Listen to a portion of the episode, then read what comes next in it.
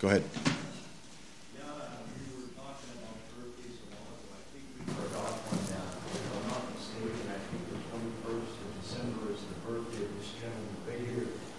Ah, Norm. Happy birthday, Norm. There we go. Well, make sure I we'll, we'll have we'll have to uh, yeah we'll have to catch up with you on that. So, all right. You thought you were going to get away with that, and did you know there's always one friend that just uh, yeah, uh, or maybe he's not your friend. I don't know, one or the other. But that's good. Oh, that's good.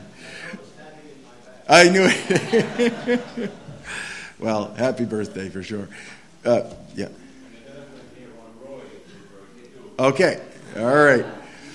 There's a list. I don't know. It was a, you know, I, I just, uh, the dynamics of that, I don't know. Back up nine months from that time, I don't know. Was all everybody was, you know, born or something here on that date or on those dates here this week. So there's a long list of birthdays.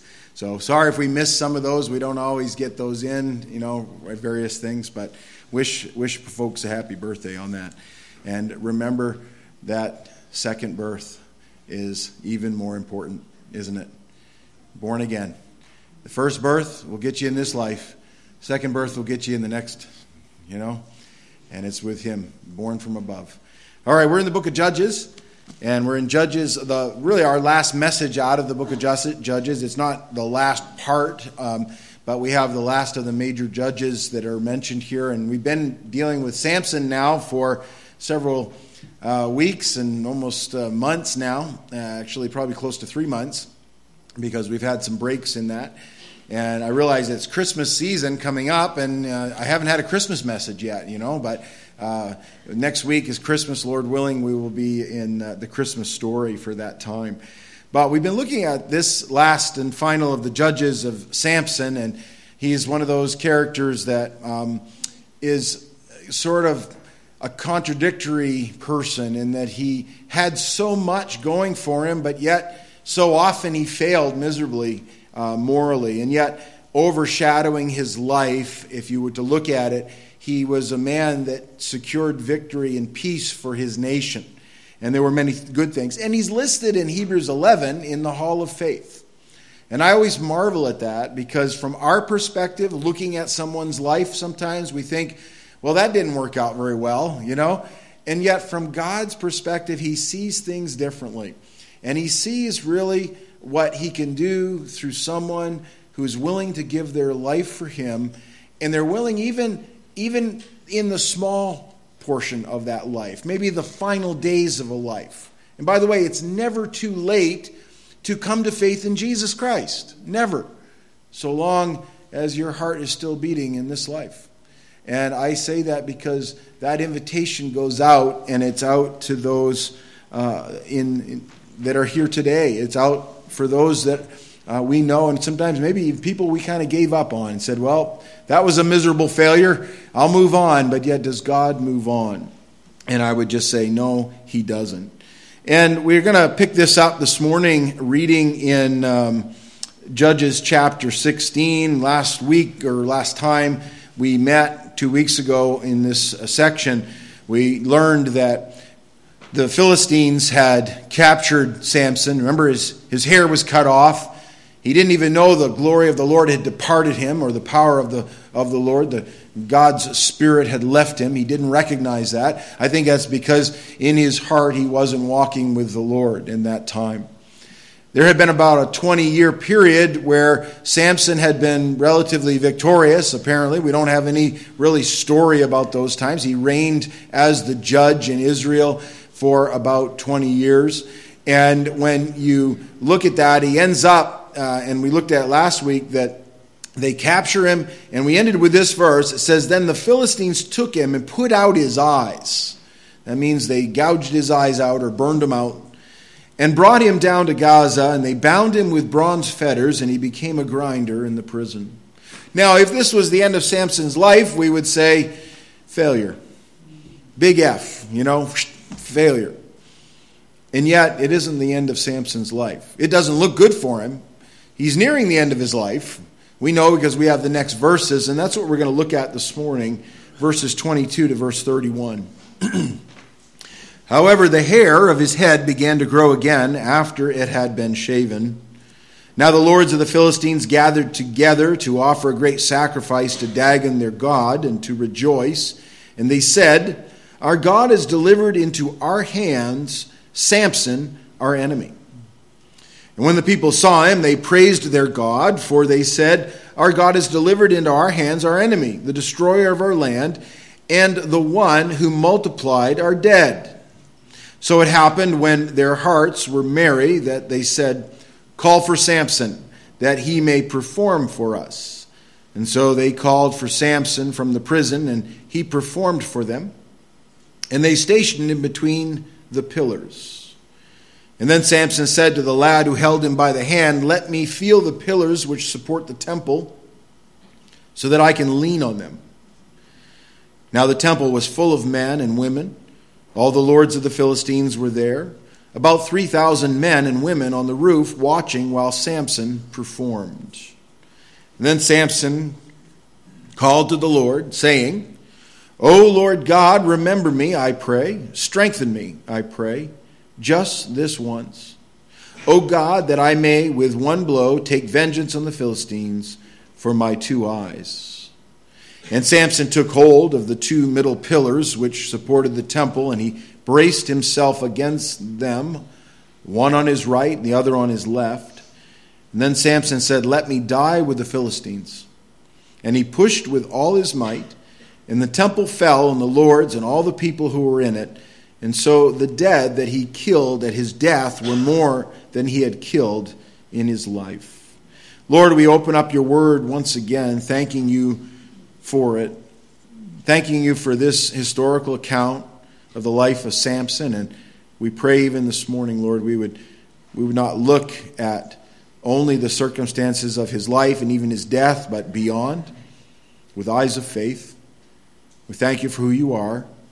In the midst of chaos, O oh God, you are exalted. We thank you for that in Jesus' name. Amen. We have this story, again, the account of the end of the life of Samson. And uh, he literally, as he dies in this world, he takes with him thousands of people, thousands of the enemies that had uh, not only treated him terribly and, and taken his eyes and all of that, but those also that had plagued his people, the Israelites. And Samson, in his final act, uh, calls to God in faith, and the literally the temple comes down around him in the absolute destruction of the heart of the worship system of the Philistines. And we, we see that in this. And as I said uh, before, we often will look at something and we'll say, well, I wouldn't necessarily want to model my life after Samson. And that's true. I, I, I think there's a lot of things with Samson. We've already looked at him. He had some problems. He had a problem, first of all, with himself. I think Samson was, he was really the one that never was able to control himself first and foremost. He was, before he was even born, he was given that order of the Nazarite, and he was to be separated or holy unto God for his whole life. And he was anything but throughout his life. It seems like he had moments of hope there. We thought he was going to do it, and then he didn't. He got caught up with women and, and ended up in trouble there, of course, in the last one with Delilah. And after that, we have uh, Samson you know, imprisoned, and he's in a prison of his own making in so many ways. And yet, responsible for that prison also the Philistines. And God was going to take in the darkest of times, and he was going to show that he was, the, he was still powerful. And he's above all false gods, he's the God of all creation. And my friends, don't forget that. I don't know about you, we live in some pretty dark times. And I don't want to get on that. It's like, I don't want to be the old guy that just is complaining about the world we live in, you know, and all that. There are amazing things happening. And like Wednesday, I was there to witness, you know, what was taking place at Good News Club there. And I thought, wow, God, you're good in the midst of this. You know, here we are. There are places in the United States right now that have chapters of after school Satan clubs and those are actual chapters like Good News Club. And they're doing that. Um, and there's several of these chapters that have opened up in public schools. And I'm thankful we don't have one of those here right now, you know. but I'm just saying the push is going to be there. But God's still more powerful than that. And God is still a God who is the one who is in control of things. And if we will let Him show His power, oh, He will do that. We'll call on Him. And Al, I, am glad what you said this morning. You know, I thought, you know, that's, I honestly, I'm, I, won't make light of this, but listen, he preached the announcements today, and I'll tell you, it's good because we report to you what God is doing in the little things and the big things and the things that as we plan and we gather, we realize that if God isn't in it, it's no effect, right? It's just people gathering. They do that all over the place, but we gather in the name of the Lord, and that's powerful. We, we live in times which, you know, are, are just dark. And if you don't, I'm not going to go into things, but you know, yesterday news broke about stuff that was going on in the Senate chamber, you know, in our own governmental house, the people's house, in, the, in that way, in our capital, of just great debauchery that is happening. And, you know, I think, wow, where are we? Well, maybe we're in dark times in America, but I'll tell you, God is still a God of light and he breaks through in the darkest of times. And we see that in, in this man's life, in Samson's life. Uh, we, we come to that. And by the way, if you read through the scriptures, and you will find rather quickly that the Bible portrays people as just that people. Sometimes we make them into superheroes, right? We think they didn't sin or they didn't. The only one that never sinned was Jesus. Everybody else now, there's some that are, their sin isn't mentioned, you know. Uh, I think of Joseph of the Old Testament, you know. We don't find Joseph in any battle in his life with sin. And, you know, it doesn't say that. It doesn't mean that he didn't battle it, but he was victorious. Uh, there are others, too, that's not known about things, but they were sinners. They realized that they needed a Savior. We certainly see that throughout Scripture. We think of Abraham, he lacked the faith to believe God's promise. And yet, God promise, his promise was fulfilled in spite of the lack of faith of Abraham. Isaac did what his father did. He lied about his wife being his sister, right? And it almost got him in trouble. Of course, Abraham did the same thing before him. Moses committed murder. Have you ever thought about that? Moses was a murderer. He knew that. He ran. He ran as a 40 year old man from, from Egypt, and he takes refuge in the wilderness. Uh, and, and, and there for 40 years, he's tending sheep. And then God says, Oh, yeah, Moses, by the way, I can still use you. But Moses wouldn't have passed a background check. But yet God used him because he was forgiven, he was reconciled. And there's no sin you can't do or can do that God can't forgive except the sin of rejection. If you reject Him, there is no other way. There is no other way. How about Joshua? He falls before the Lord at before or after the attack of Ai when Israel was defeated, remember? But before that, he, he was up in pride. He thought, oh, Ai, no problem. We can take that little, that little heap over there. And instead, God said to him in a very real way, in a very hurtful way, in the sense that it hurt Joshua because people died under his command. And they did so because he didn't seek the Lord. And, and there was this valuable lesson he learned in being trusting of God in faith in the small things and in the great things. How about Rahab? Rahab was a prostitute her background was pretty shady. And yet, God would graft her into the very lineage of Jesus Christ as one of his great great great grandmothers. When you read Matthew 1, her name's written there. Think about that. How God can do that. And by the way, He can do that for you. He can do that for me, and I'm glad because I'm a sinner. And I have to tell you, you're sinners too. And, and we're in trouble if we didn't have a Savior. Jesus came to save us from our sins. That's the great story of the Bible. He is the Redeemer. It's what we were singing about this morning in these Christmas hymns. Think about that. Well, we learn a little bit about uh, about uh, Samson. And by the way, I didn't read the last verse of Samson, uh, of that verse 31. And it says, And his brothers and all his father's household came down and took him and brought him up and buried him between Zorah and Eshtaol in the tomb of his father Manoah.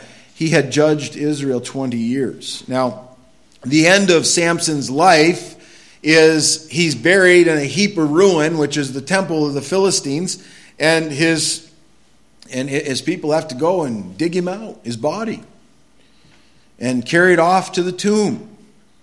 And I don't know where you and I will end up in that time when somebody has to come claim our body. I mean, it may be something pretty simple, it may not.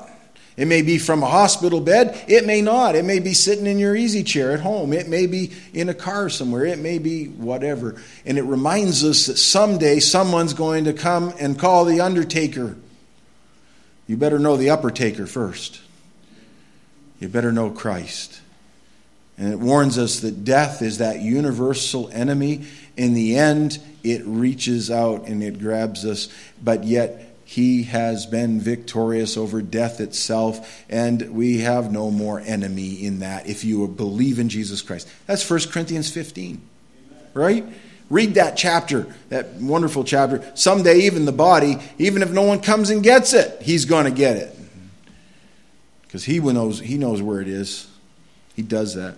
Well, I want to use uh, simple words again about this section of Scripture just to keep in our minds focused. And we have this bad story of Samson's life up to this point. I mean, it seems like he's, he's just done a lot of things, he's been failures, and they sort of would be the end. And if that was the end of him, it's very sad. But it isn't the end. And we see in this account of Samson's life, we see a restoration that goes on. And, and it isn't much of a restoration but it's a restoration that is needed, and it is a powerful restoration. And in his final days, in his final moments, we see a man of faith who has realized for the very probably first time in his life that he's entirely dependent upon God for his strength. Isn't it funny that's how it is? So often, when we are the weakest, we finally realize how strong God is. Well, that was Samson.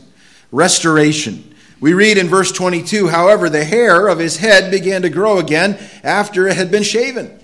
Now, I claimed that as my life verse back there in my age 30, but I've since, I've since shifted to, you know, other verses that, that deal with baldness now. But, anyways, but for Samson, this was a big deal. Why? Because we know that as a Nazarite, he was not to cut his hair. Then, and that sign was really for others as he walked around that they knew he was supposed to be someone who was God's man. And that part of the Nazarite vow. And they cut his hair.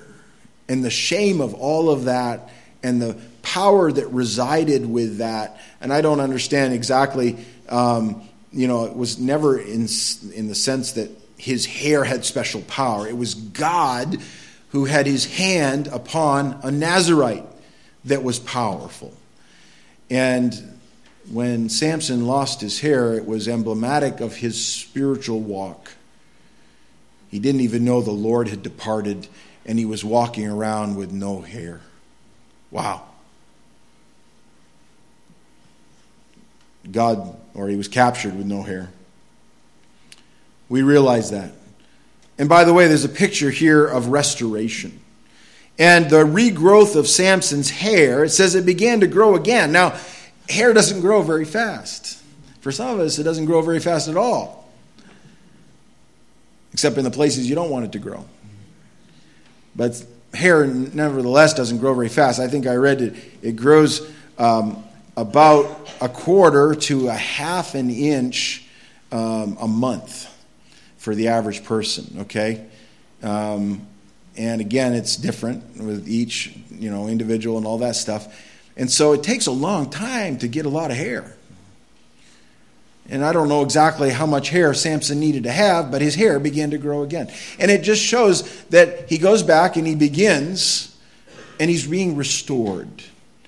And in that restoration process, here he is grinding out the mill. That's where we left him in his blind state. He's acting like an ox would. He's just grinding out grain like a big beast, turning around this grinding stone, and he's doing that.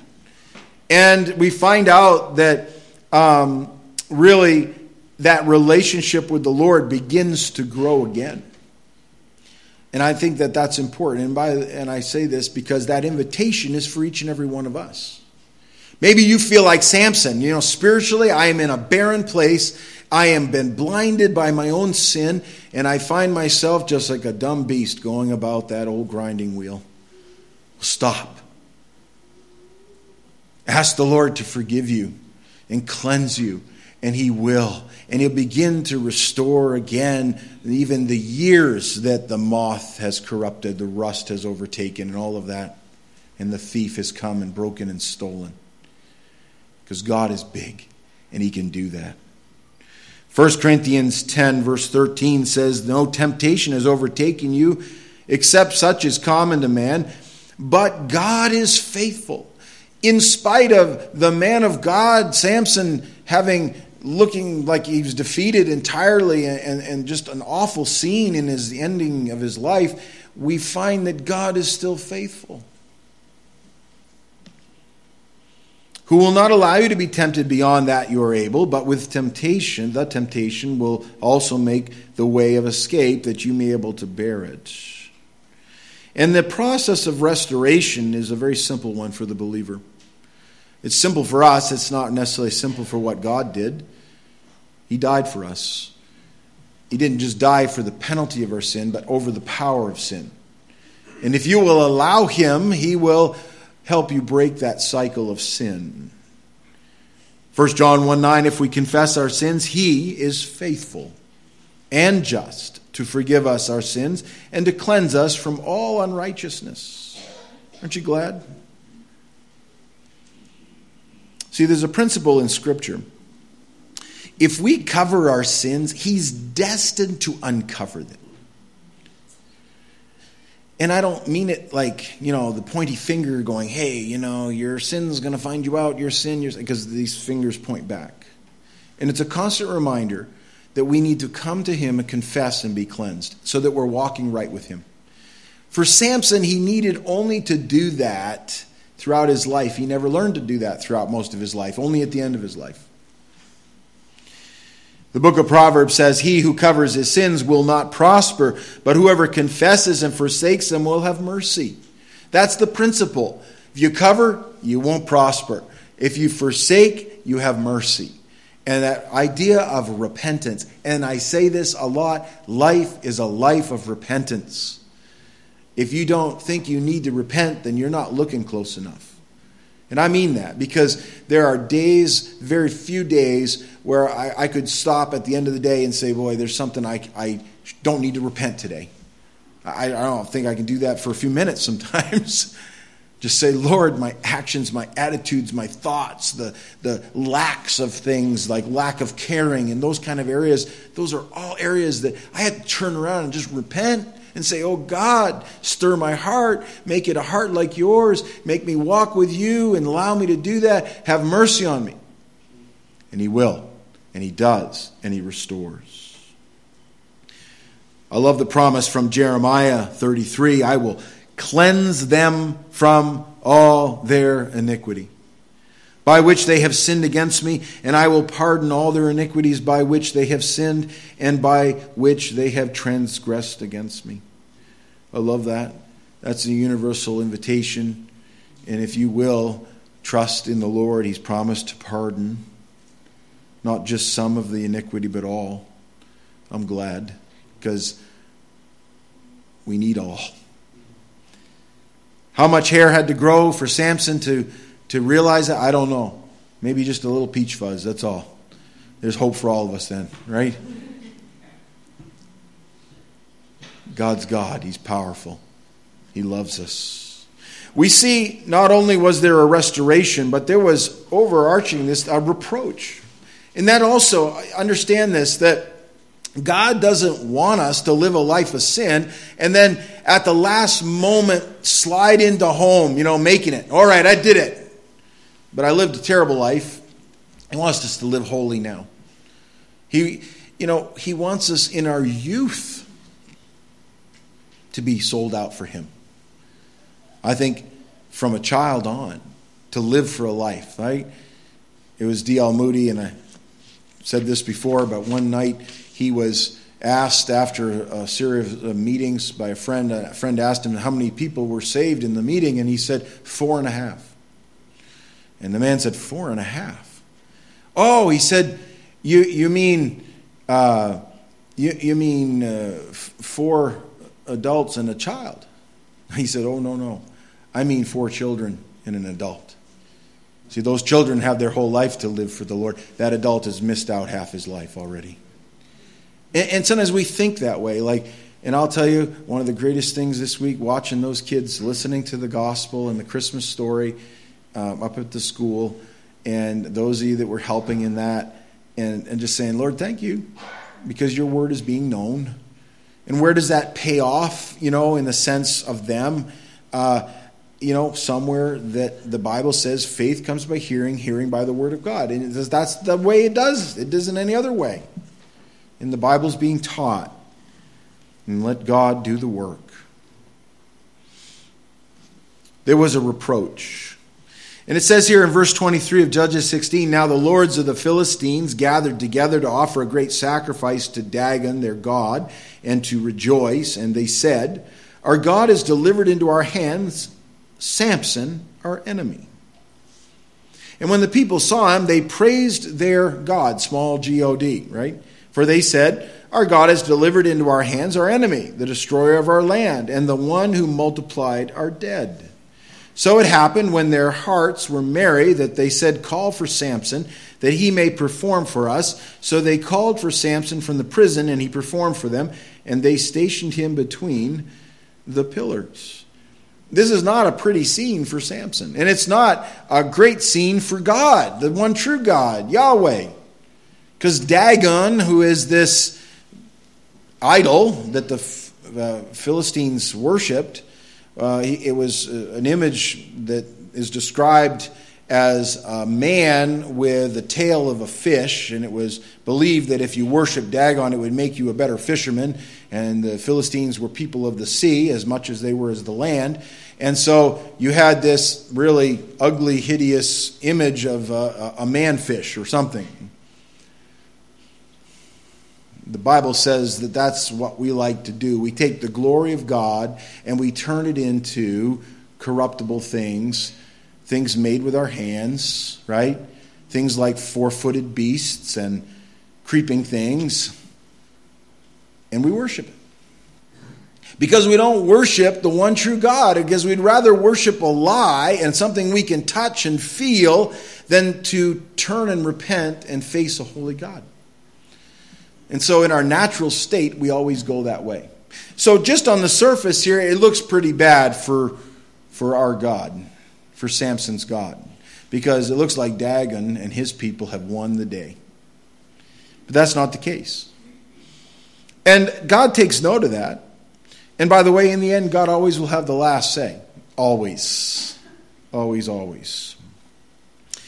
We find over and over again the reproach that um, hangs over that. And it's just a reminder to us that whenever we engage in sin, and then that sin is discovered and found out, it brings reproach not only to ourselves, but to God. To God.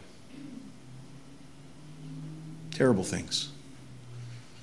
And the world's filled with, and you know, we live in a world where it's less and less shameful to do things. People don't even have a shame, they don't even acknowledge that it's wrong. Things that would have made people blush even 20 years ago today, they don't even think that's abnormal. God looks at it and says, Woe unto them. Woe unto them who call evil good and good evil. We're there. Psalm 106, verse 38 And shed innocent blood and the blood of their sons and daughters, whom they sacrificed to the idols of Canaan, and the land was polluted with blood. Thus they were defiled by their own works, and played the harlot by their own deeds. Therefore, the wrath of the Lord was kindled against his people, so that he abhorred his own inheritance. And he gave them into the hand of the Gentiles, and those who hated them ruled over them. Their enemies also oppressed them, and they were brought into subjection under their hand. I often wonder as the psalmist is writing this, is he thinking of Samson or others? There's all the times in history that was the same. Look what it says, though. Many times he delivered them, but they rebelled in their counsel and were brought low for their iniquity. That's a sad commentary. God allowed Samson to get into the prison with his eyes being put out so that he could finally get a hold of Samson. And God could make his name known. You know, I think of that because good men can do bad things. And in the, it is in, in the heart of people to do the, we're capable of doing the worst of things. And that's, that's a theological position I rest in, and it's also a practical thing, I believe, because I see it, and you see it. If we allowed our hearts to just be captured by sin in the world, we can do the worst of things. Thank God that He's able to give us a new heart, a new direction, and by the Holy Spirit, a new fruit of life, fruits of life, not the fruits of the flesh. But I think of David as a good illustration. King David, a good king. And yet, over David was shadowing the fact that not only he he was a man of great blood. He, he shed a lot of blood in his life. God took note of that. But he also did some terrible things. And here's a story from the prophet Nathan who came to David. And it says, Then the Lord sent Nathan to David, and he came to him and said to him, There were two men in one city, one rich and the other poor. The rich man had exceedingly many flocks and herds but the poor man had nothing except one little ewe lamb which he had brought, uh, bought and nourished, and it grew up together with him and with his children. It ate of his own food and drank from his own cup and lay in his bosom, and it was like a daughter to him, a little ewe lamb that was a pet. And a traveler came to the rich man who refused to take from his own flock and from his own herd to prepare one for the wayfaring man who had come to him. But he took the poor man's lamb and prepared it for the man who had come to him. Listen, David, who was a shepherd, he understood that. He understood even what it was like to care for sheep. And this great warrior of a man who could slay Goliath and his thousands of others as this great warrior, he sits there and he understands that it's not right to go and kill a man's pet. David had a soft heart. so David's anger was greatly aroused against the man. And he said to Nathan, As the Lord lives, the man who has done this shall surely die. And he shall restore fourfold for the lamb, because he did this thing and because he had no pity. And then Nathan said to David, You are the man.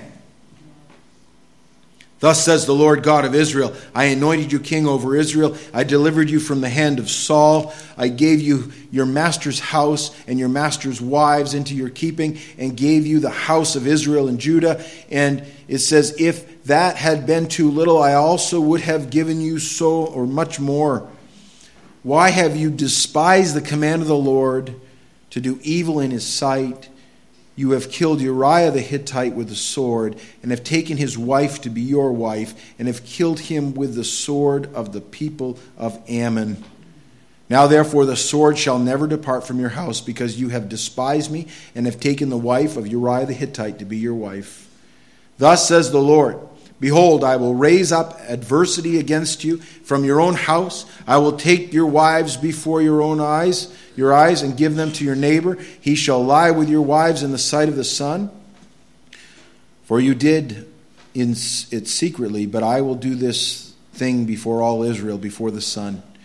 So David said to Nathan, I have sinned against the Lord. And Nathan said to David, The Lord also has put away your sin. You shall not die.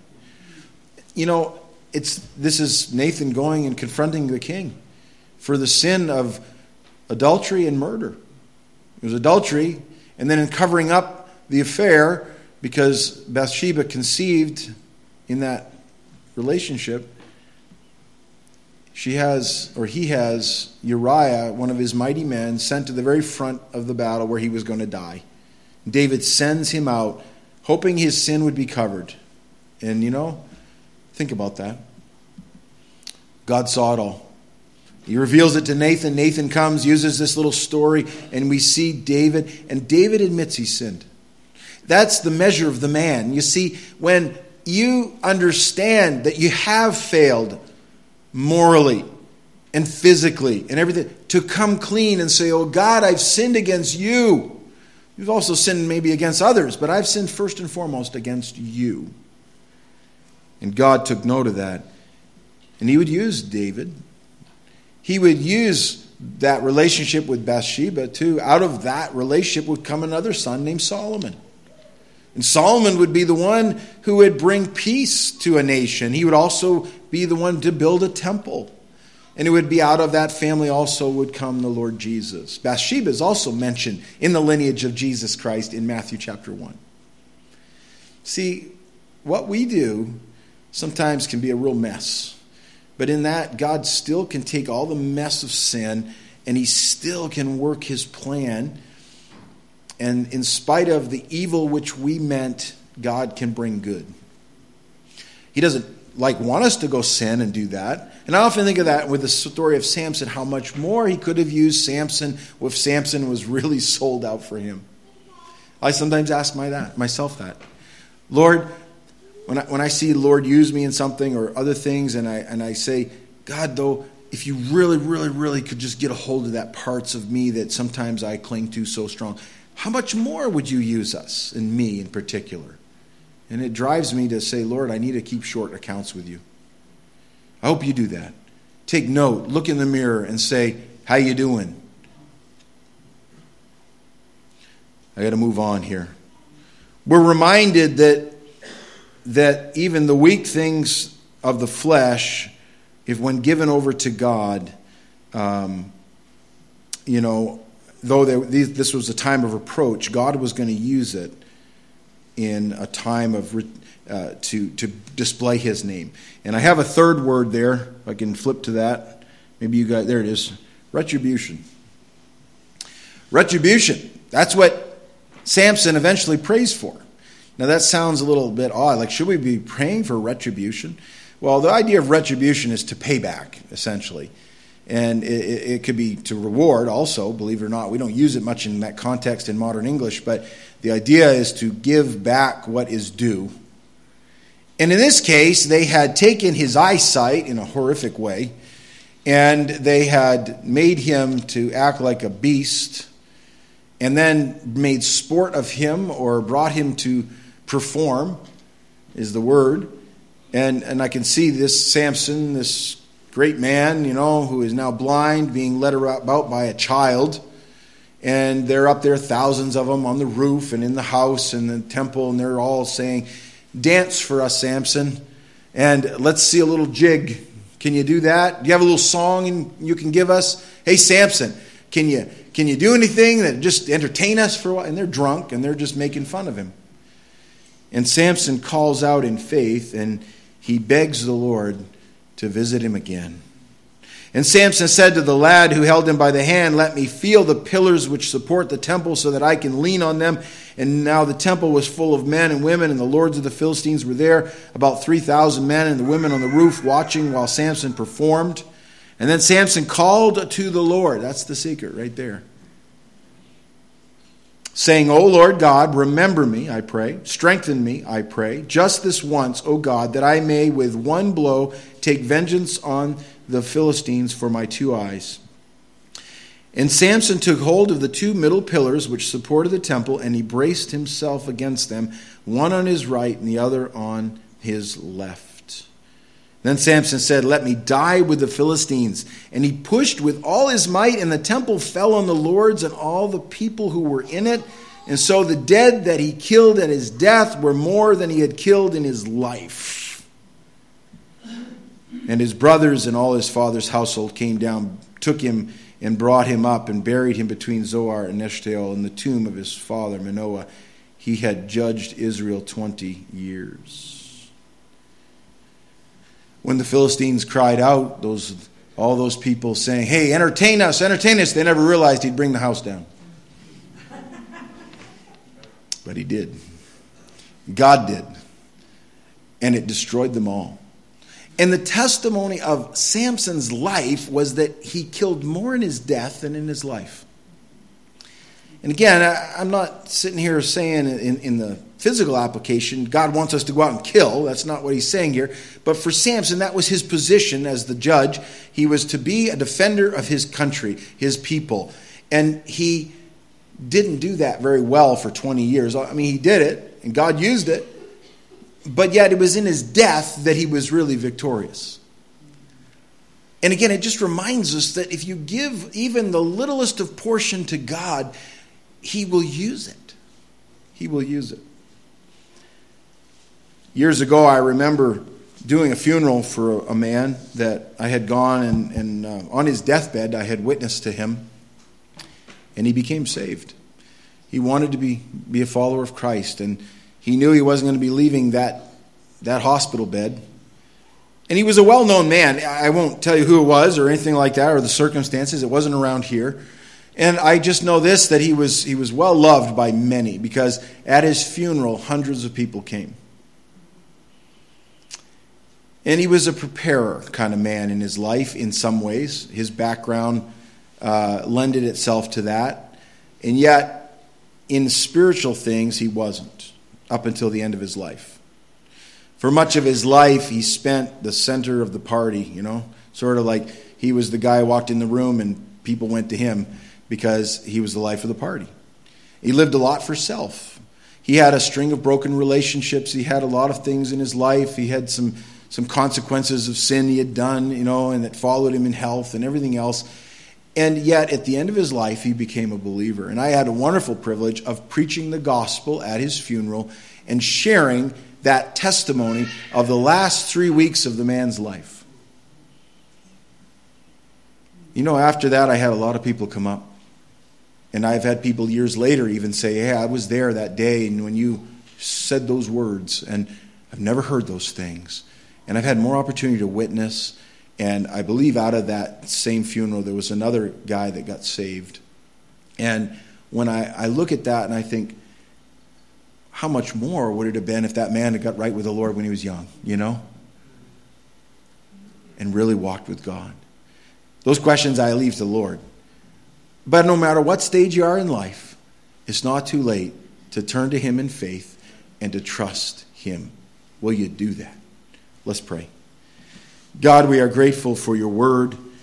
And Lord, as we are reminded that in the time of the judges, it was absolute chaos. And from Samson on to the end of that chapter, the end of this uh, book, it gets, it gets worse.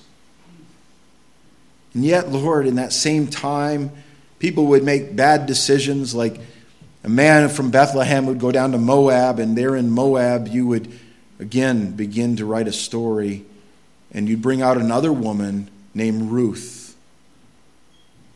And Lord, how Ruth would be used, and she too being in your lineage as a great great great grandmother. And how you can take even the bad times and work your plan, and Messiah will come forth. And we pray again that to that end in these days, Lord, during this Christmas season, help us to be quick to share the hope that is within us through the person of Jesus Christ. We commit this to you in Jesus' name. Amen.